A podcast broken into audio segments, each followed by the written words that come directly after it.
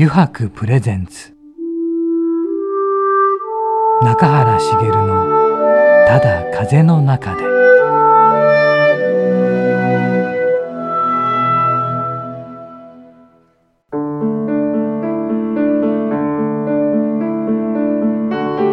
皆さんこんにちは、声優の中原茂です。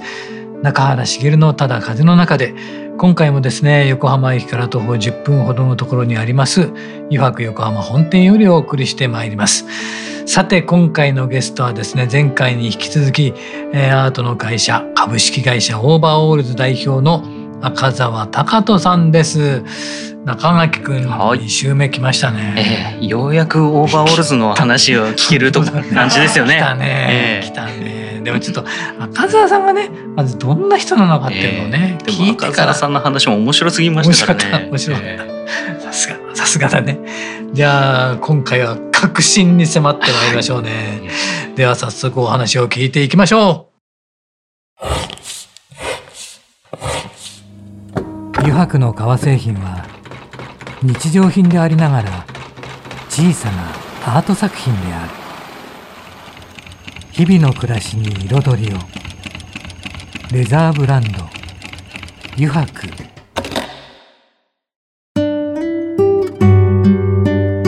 湯泊プレゼンツ、中原茂のただ風の中で。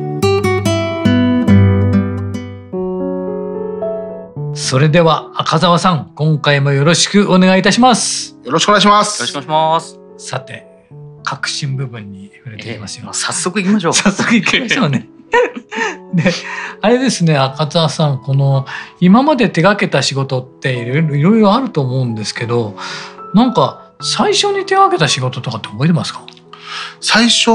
に手がけた大きな仕事というか、あれは実は会社を立ち上げる前ですね。前ですか？あの、そうですね。あの、僕がと山本がふたりで、はいはい、というか山本から手伝ってっていうような状態の時に、大阪の京橋っていうところに鶴見印刷っていう工場があって、印刷会社さんの、はいはいはいはい、でそこが、まあ、あの廃業されるっていうタイミングで、はい、そこにアートプロジェクトを立ち上げて、壁画を入れたりとか中でアートイベントやったりとかっていうものの、えーまあいわゆるプロデュースをお願いされたっていうのが一番最初の、まあ会社設立前ですね。あの、まあ独立はしてました。独立というか、まあもう僕はフリーランスでやった最初の仕事かなという感じですね。はあ、まだ会社の前だったのに。それはどういうきっかけで？えー、とちょうどそ、えー、と山本の手伝いをし始めたのが正月から、はい、まあ、いちがつついたちからだったわけですね、はいはいはい、あの年末に会社辞めたので、はい、でそういうことをやっていると時に、あのそのアートイベント自体は別のところで立ち上がっていて、うん、その鶴見印刷の、はい、っていうのをやりたいと、はい、でギャラリストの方とかも入ってらっしゃったんですけど、はいはい、ちょっとなんかこう進行役が多分に困ってらっしゃって、うん、でそれでちょうど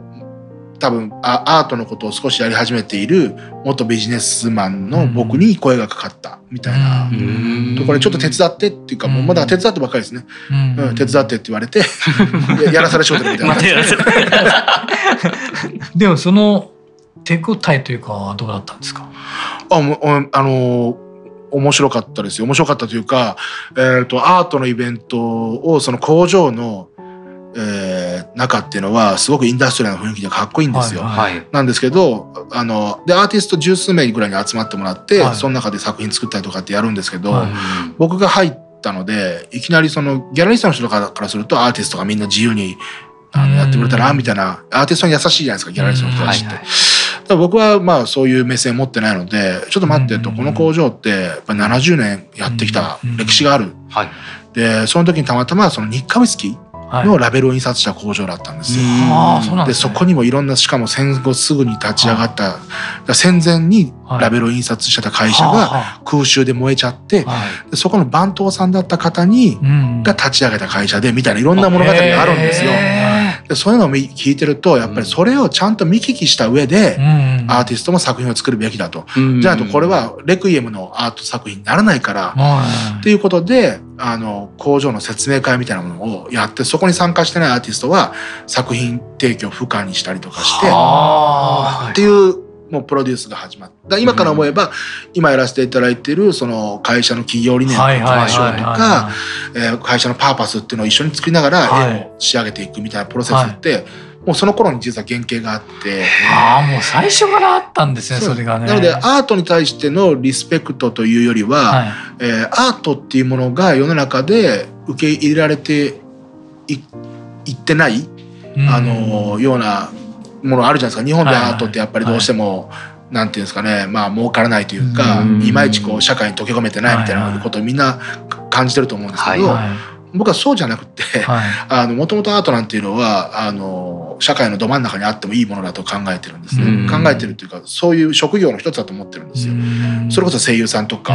えー、レザーのそのブランドを立ち上げられた人とかと全く一緒で、アーティストもアートも全然社会の中に必要な職業、うん、でもじゃあなんでそう社会に必要とされてないような風潮があるかっていうと、多分社会との接点を持ってないから、うん、でそれでいうとやっぱりそのそういう、まあ、会工場がありました。そこで、えー、アーティストが自分の好きなものを作るじゃなくて、そのその工場のことをちゃんと知った上で作品を生み出していくと、うん、やっぱり人の心を打つんですよね。う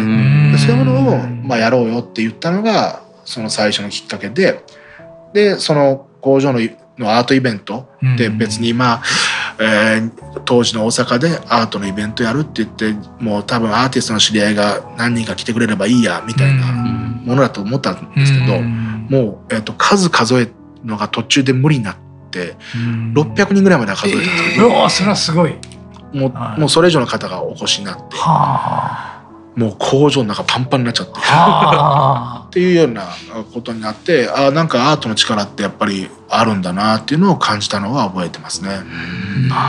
ほどね。そ, そこまであのそういう歴史にこだわってとかっていうやってきた人って い, いなかったってことですかね。なんかあの自由に、まあ、アートを紐付けして作ってこんなアートになりましたっていうあの芸術家の方がおっしゃってなるほどなって、あまりなんかその会社とかそういうものとの紐付けっていうのは明確にされてなかったんですかね、やっぱり。そうですね、まあ、あのアートは最近よくお話しするのがに種類の方がいらっしゃると、はい、アーティストの方は。はい、で一番一つ目がやっぱりその今あのおっしゃっていただいたような、はい、あのまあ、自分を表現したいとか、あとは例えばこのユハクさんのブランドっていうのもそうだと思うんですけど、なんていうんですかね、その色とか、うん、そういうものの表現っていうものを追求していかれるような世界っていうのがアーティストとしてまず一つあると思うんですね。はい、で日本はそっちのアーティストはたくさんいらっしゃったんですけど、うん、あのもう一本の数字は何かっていうと、多分社会の中で社会を変革させたい、うん、でその社会を変えていきたい、その手段としてアートっていうものを用いる連中もいるんじゃないかなと思ってまして、でその例えば、えー、今その中で、えー、自己表現というか、まあ、自己表現追求型のアーティストの方っていうのが日本だとアーティストとみんな思い込んでるので、あの僕たちもよく言われるのはオーバーオールズになってるのはアートじゃないってよく言われるんですよ。要はその企業とかと一緒になって企業さんの理念とかパーパスとか歴史とかっていうのをアートに落とし込んでいくってことをやってるので、はいはい、まあ、それはあのコミッションワークって言うんですけど、コミッションワークだから自発のものじゃないからアートじゃないってよく言われるんです。だか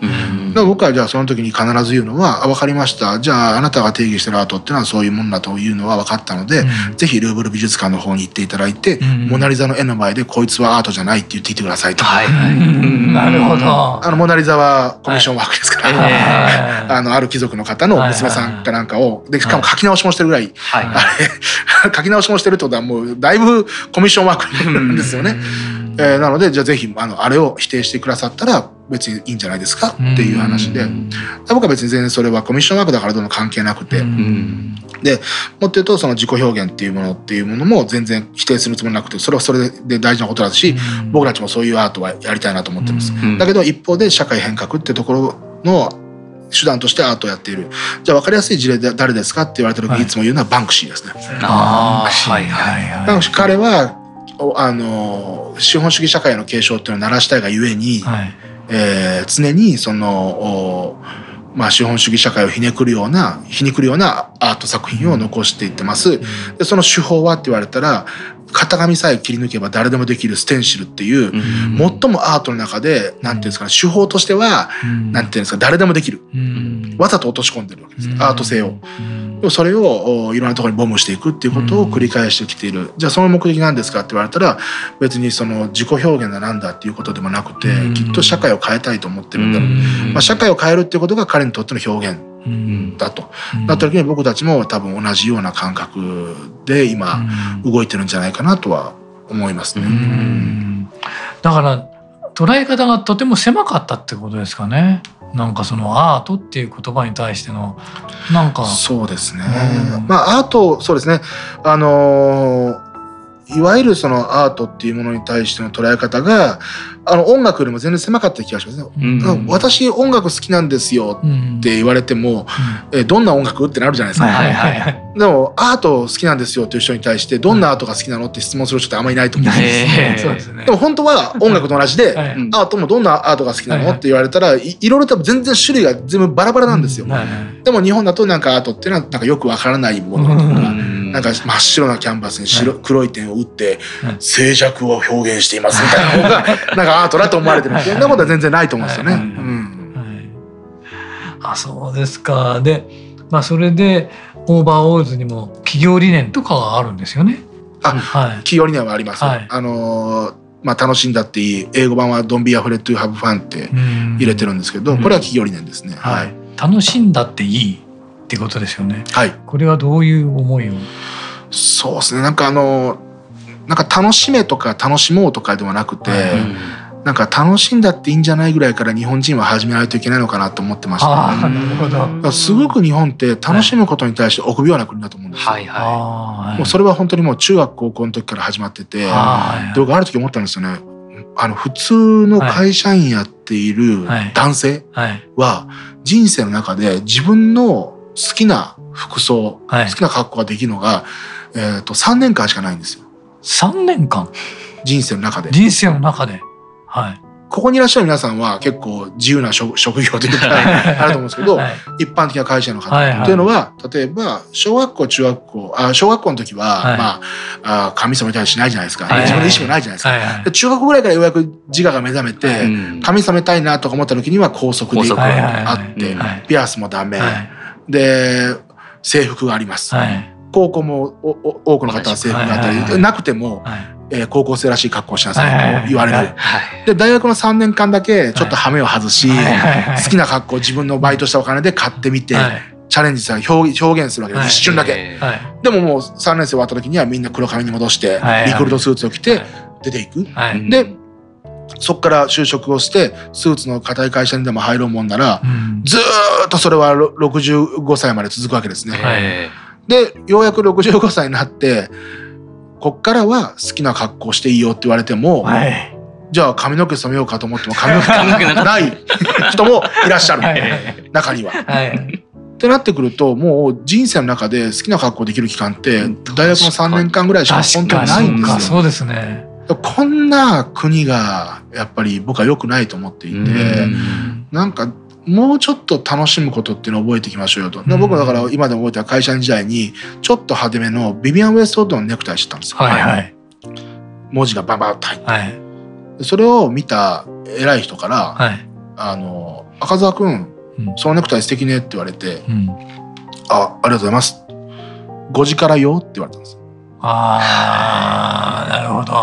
ど。やっぱりそれで、あ、この国を支配している、うん、で一方で僕がパッと見た時にヨレヨレのスーツ着てる寝癖のおじさん社員とかいるわけですね、はいはいはい、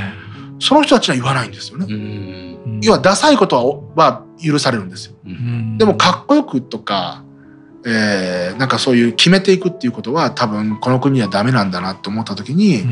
やっぱりもうちょっと楽しもうよって思うんですけど、うん、楽しむっていうとちょっときついんだろうなと思って、うん、まだ日本には、うん、だから楽しんだっていいぐらいからまずは始めていくっていうのが今のうちの理念になってるっていう感じですね。そしてこのこれも聞かなきゃいけなかったんですけど、オーバーオールズ、この名前に込めた思いとかってありますか？これはあのもうめちゃめちゃしょうもない理由なんですけど、はい、あの僕は、まあ、で会社員あの古着屋やってました、ニートやりました、はい、で会社員やりました、はい、そうするとスーツじゃないですか、はい、で、まあ、髪の毛もピシッとしてます、はい、でその状態であの昔はもうモヒカンとかだったんですよ、はい、でモヒカンとかの時はフレッド・ペリーのポロシャツとか着ても、はい、なんか逆にかっこいいみたいな感じだったんですけど、もう髪の毛ビシッとしてひげもなくてピアスもなくて、うん、フレッド・ペリーのポロシャツ着たらもう完全にパパなんですよお父さんじゃあちょっとなんか違う格好しようかなと思って、はい、アロハだと、はい、アロハさすがにいい感じ出るだろうと思って来たら、はい、完全にハワイ銀行の銀行マンもうビシッとしてますからね、はい、そうですねそうですね、ビシッとしてるからなんかこれないかなと思った時に、はい、いやでも土日だけひげ生やす時にもいかないし、えー、どうしようかなと思った時に、はい、そのオーバーオールが眠ってて古着アジアに買ってて、はい、ほとんど着てなかったヴィンテージのオーバーオールがあったんですよ、はい、それ着てみたら、はい、なんかやっとそれでちょっとだけなんかこう差別化できたというか、自分の中での表現、ファッションの表現が、はい、これだったら、まあピシッとしてても、はい、オーバーオールを着てればなんかこうちょっとカーペンターみたいな雰囲気になって面白いなと思って、はいはい、で会社時代僕土日はほとんどオーバーオールを履いてたんですよ。あ、そうなんですね。で会社を作るぞってなった時に、はい、あのまあ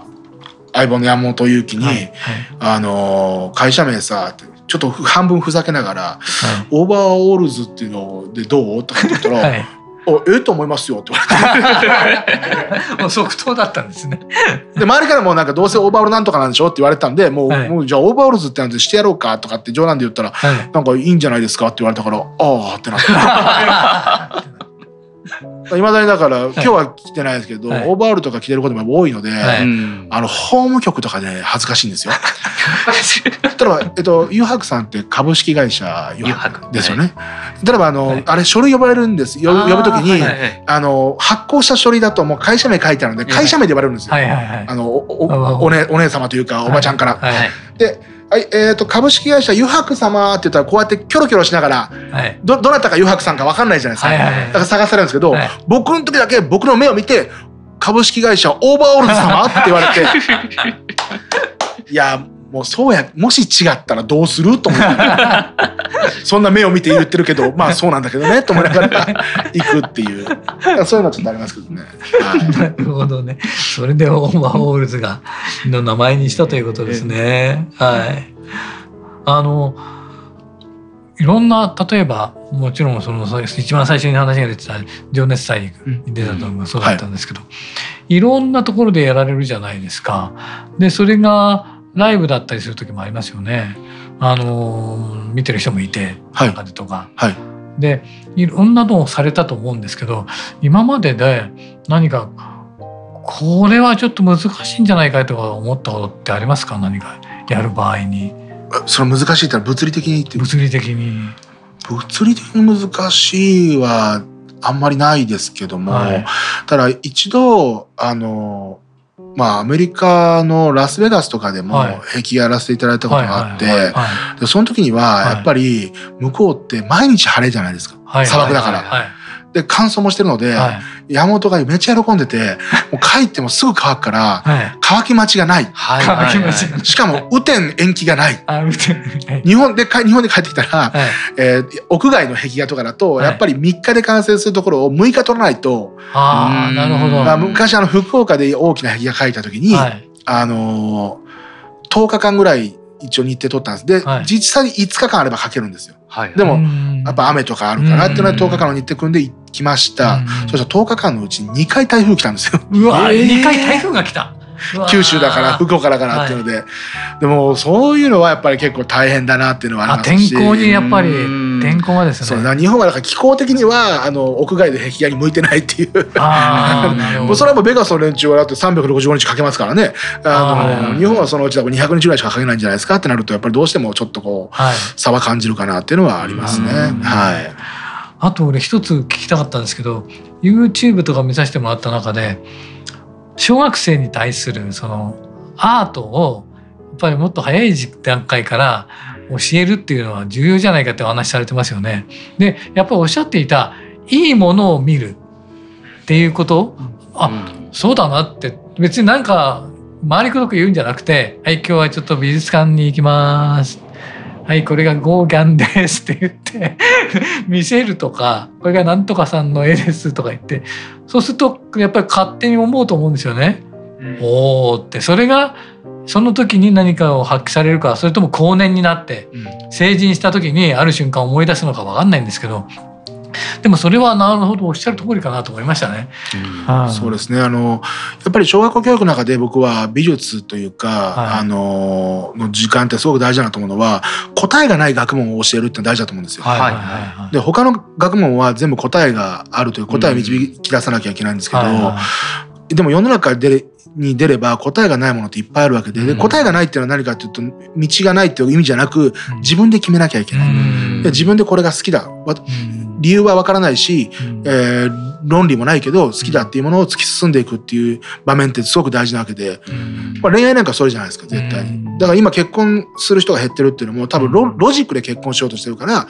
減ってるわけで、もうロジックなんかであの結婚できないじゃないですか、うんっていうところを考えた時に、そういう学問って絶対大事だなと。で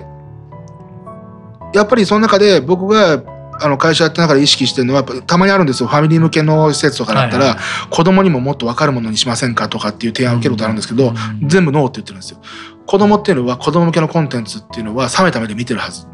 うん、大人が本気でやったものだったら子供にだって関係なく響くっていうのが僕の、うん、あのなんかこう哲学の中にあって、はいはい、でやっぱりそれを踏襲してるのはおそらくあの エヌエイチケー さんでやってらっしゃるデザインあってあったんですけど、あ、はいはい、あれ大人が見ても感動するんですよね、はい、おおすげえって思うんですよ、はい、あれ多分大人向けに作ってるんじゃないかなと思うぐらい、でも子供も見ても、あれ子供向けの一応番組ってなってますから、あの感覚なんだろうなと思ってまして、でなので絶対に僕たちは子供向けのコンテンツはまあ作らないというか、大人がそういう本気になってえー、アートやってるところを見せるのが僕たちの責任かなと思ってるんです。うん、でそれで僕があの唯一小学校の時にアートに触れた瞬間があって、はい、それはあの、まあ、図工の先生ですね、はい、が、まあ、小学生だったからピカソはいはいはいはい、でみんなあのピカソって言ったら小学校ぐらいになったら絵が下手な人みたいなイメージじゃないですかまあもうキュビズムなんて知らないですよねはいはい、はい、でまあで下手くそな絵描いたやつがいたら「お前ピカソだな」とか言われて、はいはい、なんか今から思えたら褒め言葉じゃないかと思うんですけどでもあのでもそのピカソみんなねそうやって言ってるでしょって、はい、でもね「ゲルニカ」ってあるじゃないですか、はいはい、で図工の教科書にはちっちゃくしか載ってないんですよ、はいはい、でこれねそう本当は大きい作品なのよって美術先生がおっしゃって、はいはい、今日それをねなるべく実寸なり見せてあげるって言われて、はい、当時はプロジェクトなんかなかったあの オーエイチピー みたいなのあるじゃないですか、あの投影するやつでカーテン閉めてって閉めさせられて、はい、でその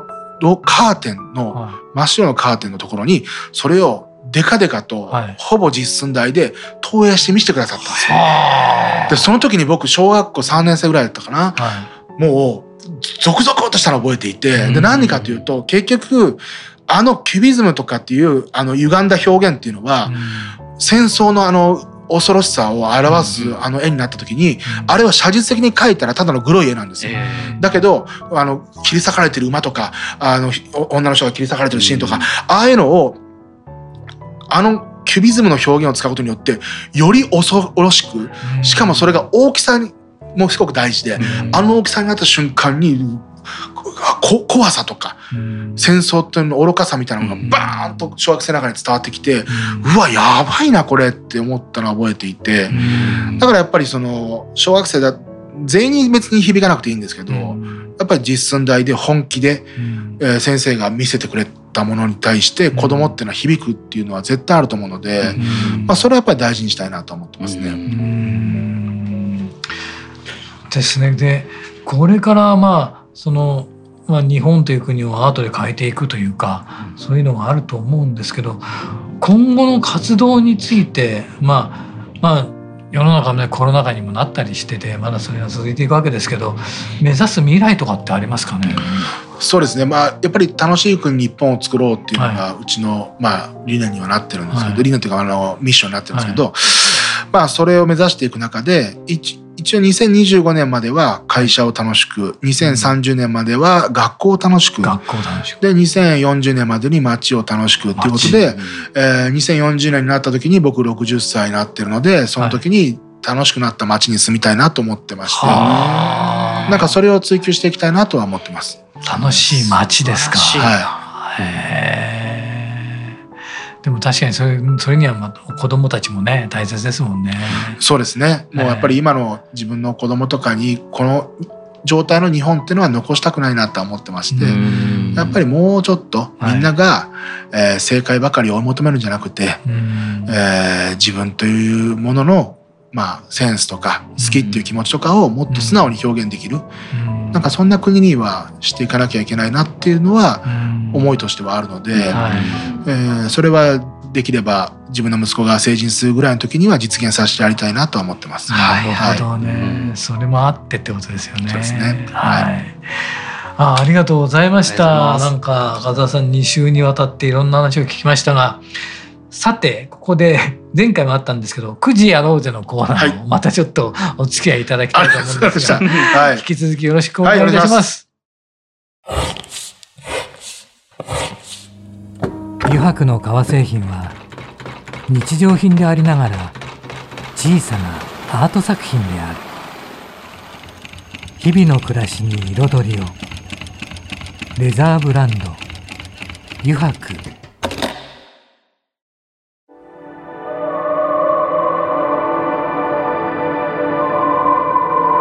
油白プレゼンツ、中原茂のただ風の中で。さてここからの時間はですね、くじに書かれた質問に沿ってゲストの方とトークをしていこうと思います。くじやろうぜのコーナーです。早速ですが赤澤さん、ここにくじがありますので、はい、まずいちまい引いてください。お願いします。はい、お願いします。じゃじゃん、来ました来ました。さて、お、なるほど、はい、正直儲かりまっかストレートな質問ですねド直球ですね、これね。あのー、一言で答えると、はい、えーと儲かります。やった、はい、なんですけど、うん、まあ、アートの会社で利益なんか出るのっていう目線っていうのが多分前提にあると思うんですけど、うん、アートってものがまだ漠然としてした捉え方しかできないってことですよね、きっと。そうですね。あと学校教育でアートは儲からないぞっていう風な、えー、美, 美術学校行ってもそう教わるじゃないですか、はい、えー、そういう意味でいくと、うちに関して言うと今、えっと、社員がじゅうごめい、えー、いるので、はい、まあ、一応じゅうごめい食わしてるっていうところでいくと、はいはい、なんとかやっていけてるんですけど、はい、あのまあ、それはひとえにアートだからうんぬんっていうことではないんです。例えばあの中原さんに声優って儲かりますかって聞いた時に、はい、中原さんは儲かってると思うんですよだけど儲からない人もいらっしゃるわけじゃないですか、うん、でやっぱりそれと同じで、どこまでその社会に必要としていただけるかっていう声のお仕事だとか、はい、レザーのお仕事を一つとっても社会に必要とされてるかどうかのところのレベルまでいけるかどうかだと思うんですね、うん、でそういう意味でいくと僕たちは今その会社の企業理念のなんだとかパーパスとか、えー、歴史とかっていうのを描いて会社の表現のお手伝いをするっていうところに対してはすごくニーズがあって、うん、はいはい、要はその日本の、の、まあ、日本全体もそうなんですけど迷ってるんですよ、会社もみんな、うん、で な, なぜかというと昔はもう、えー、高度経済成長があったので、よりいいものを作ってみんなで一生懸命がむしゃらに働けば良い暮らしができるはずだってみんな走ってきたんですけど、うんうんうん、今もう良い暮らしはみんなその時に思ってた良い暮らしはみんなできてると思うんですよ、はいはいはい、ってなってきたらもう目的が分かんなくなってきて、ね、みんな迷っている。でその迷ってる時代にこそ実はアートっていうものは本当は必要で、うん、アートっていうのは未来とか問題提起とか、うん、えー、そういうものを示す存在なので、うん、この迷ってるみんなが迷ってる時代こそ実はアートが大事なんです、うん、っていうところに僕たちは一応アプローチできてるから、うん、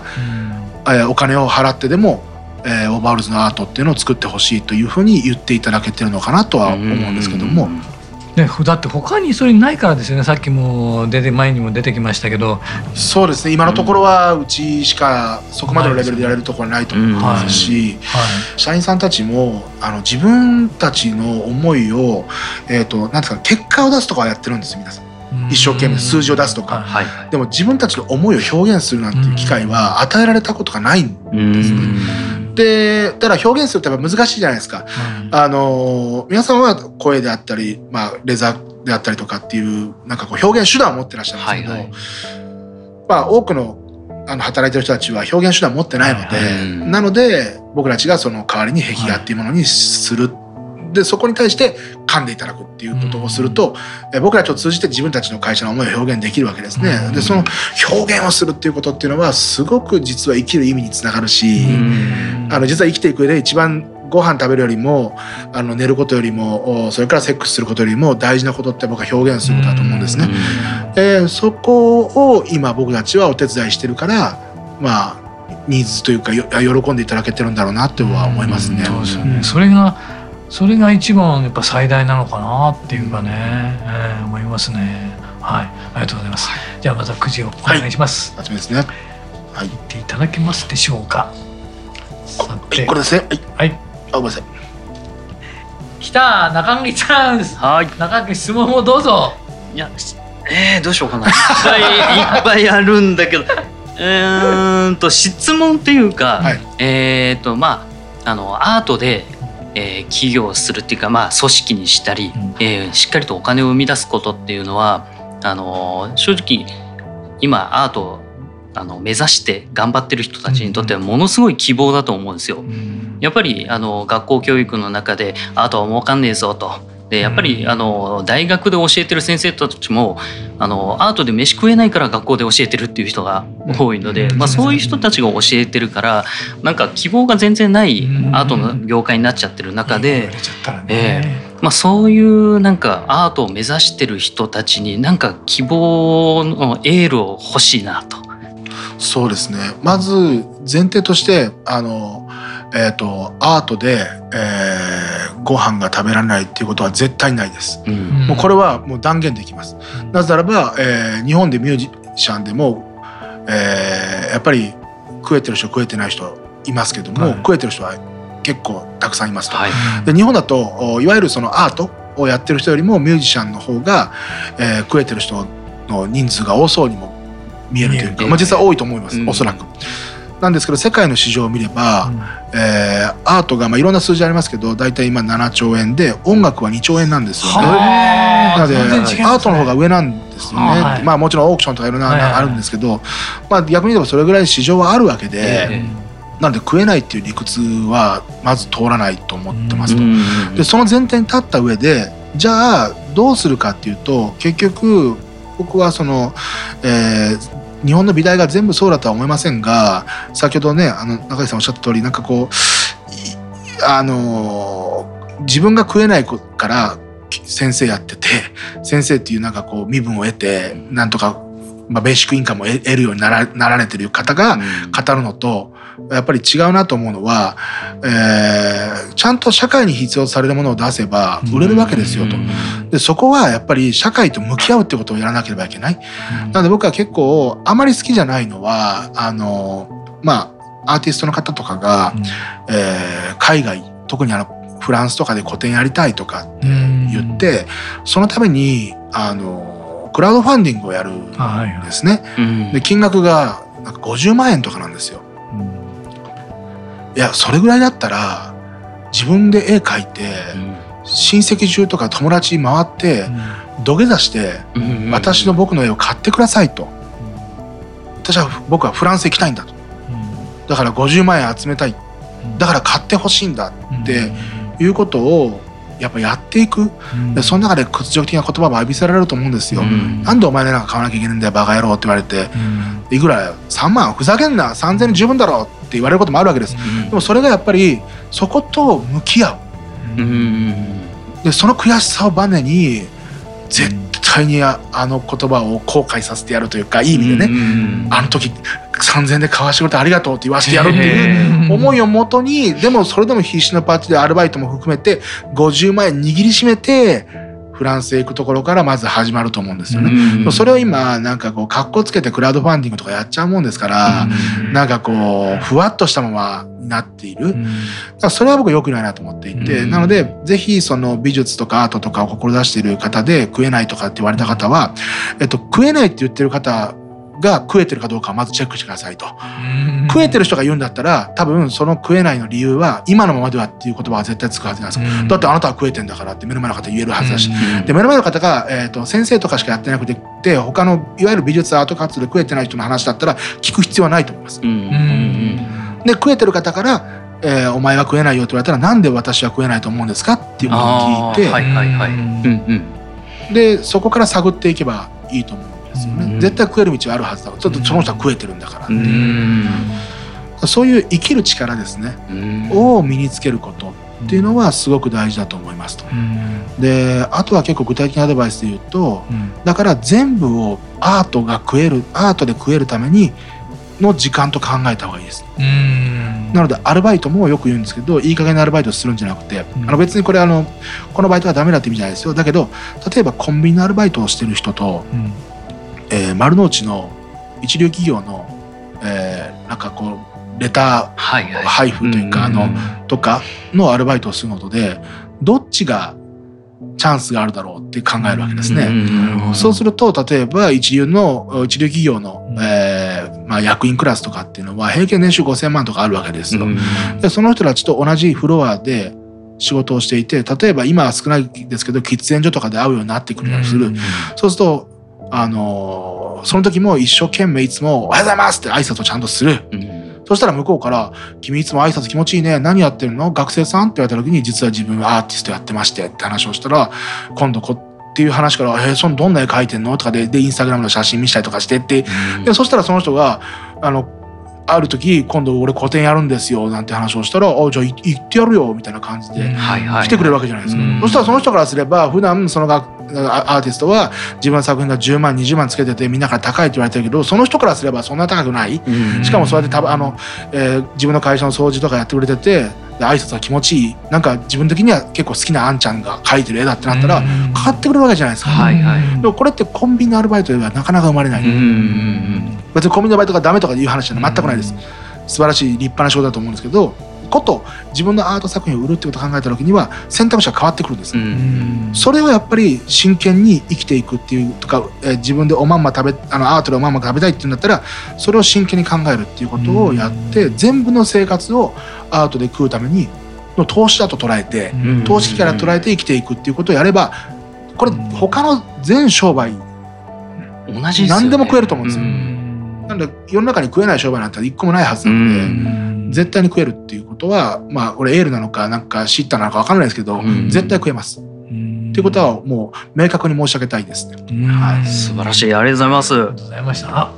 中垣君どうだった？いや最後の言葉自分今鳥肌立ってます。いやいい言葉だなと思って、でも、ね、本当はアーティストに限らずやっぱ何するにしてもやっぱり今のように、うん、あの自分がどう生きていったらあのやっぱプラスになるのかっていうところをしっかり考えて、うん、あの本当に一つのことも無駄にしないように生きていくと絶対にあのその世界で食べれるようになっていったり必要とされる人間になっていくんじゃないかなって本当に感じましたね。うん、えー、でやっぱりオーバーオールズがちゃんとアートで食べられるっていうのは、うん、あのしっかり儲かるっていうのは必要とされてるっていうことが、うん、本当に一番の重要なポイントなんだなと思いましたね。そうだね、うん、確かに。でもアートってねなんだろうって感じになるよね。うん、ただアートってまあアートってあの、うん、一言だけで聞いてしまうとそうなると思うんですけど、うん、やっぱりあの赤澤さんみたいに、うん、えー、まあ子どもたちの未来だったり街が良くなっていって最終的にもう日本全体が良くなるっていうビジョンがしっかりとできてるとやっぱりあのアートの響き方っていうのも全然変わってくるなと。そうだよね、うん、もうそれちゃんと捉えて仕事されてるって感じがするよね。えー、がっちりとね、はい、こういうもんなんだっていう自分の思い描くものはっていうかね、これからもオーバーオールさんのなんかあれですね、活躍には本当に期待したいですね。期待したいですね。えー、本当にありがとうございました。あのにかいにわたってね、アートの会社株式会社オーバーオールズ代表の赤澤貴人さんにお話を伺いました。赤澤さん、ありがとうございました。ありがとうございました。ありがとうございました。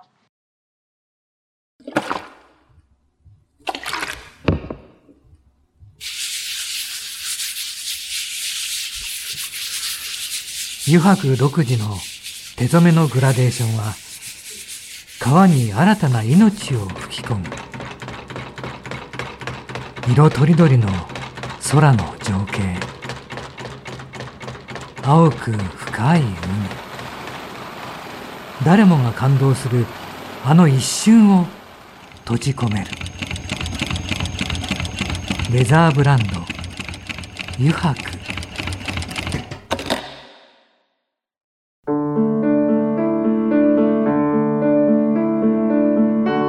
中原茂のただ風の中で、そろそろエンディングのお時間です。さてね、今回いかがでしたでしょうか。まあいろいろお話を伺ってですね、なんだろう、うん、やっぱりね、子どもたちのためにとかね、町のためとかいうかね、日本のためにというか、うん、アートっていうものがなんか漠然としたものでしかね受け取られていない中で、こういうものなんですよっていうのをなんか提示してくれているような気がして、すごいですね。やっぱり企業との関わり合いの中でね、それだけ細かくやってね、作り上げていくっていうのは素晴らしいなと思いました。これからの活躍に期待したいですね、本当に。はい、えー、それではですね、また来週この時間にお会いしましょう。中原茂のただ風の中で、お相手は声優の中原茂でした。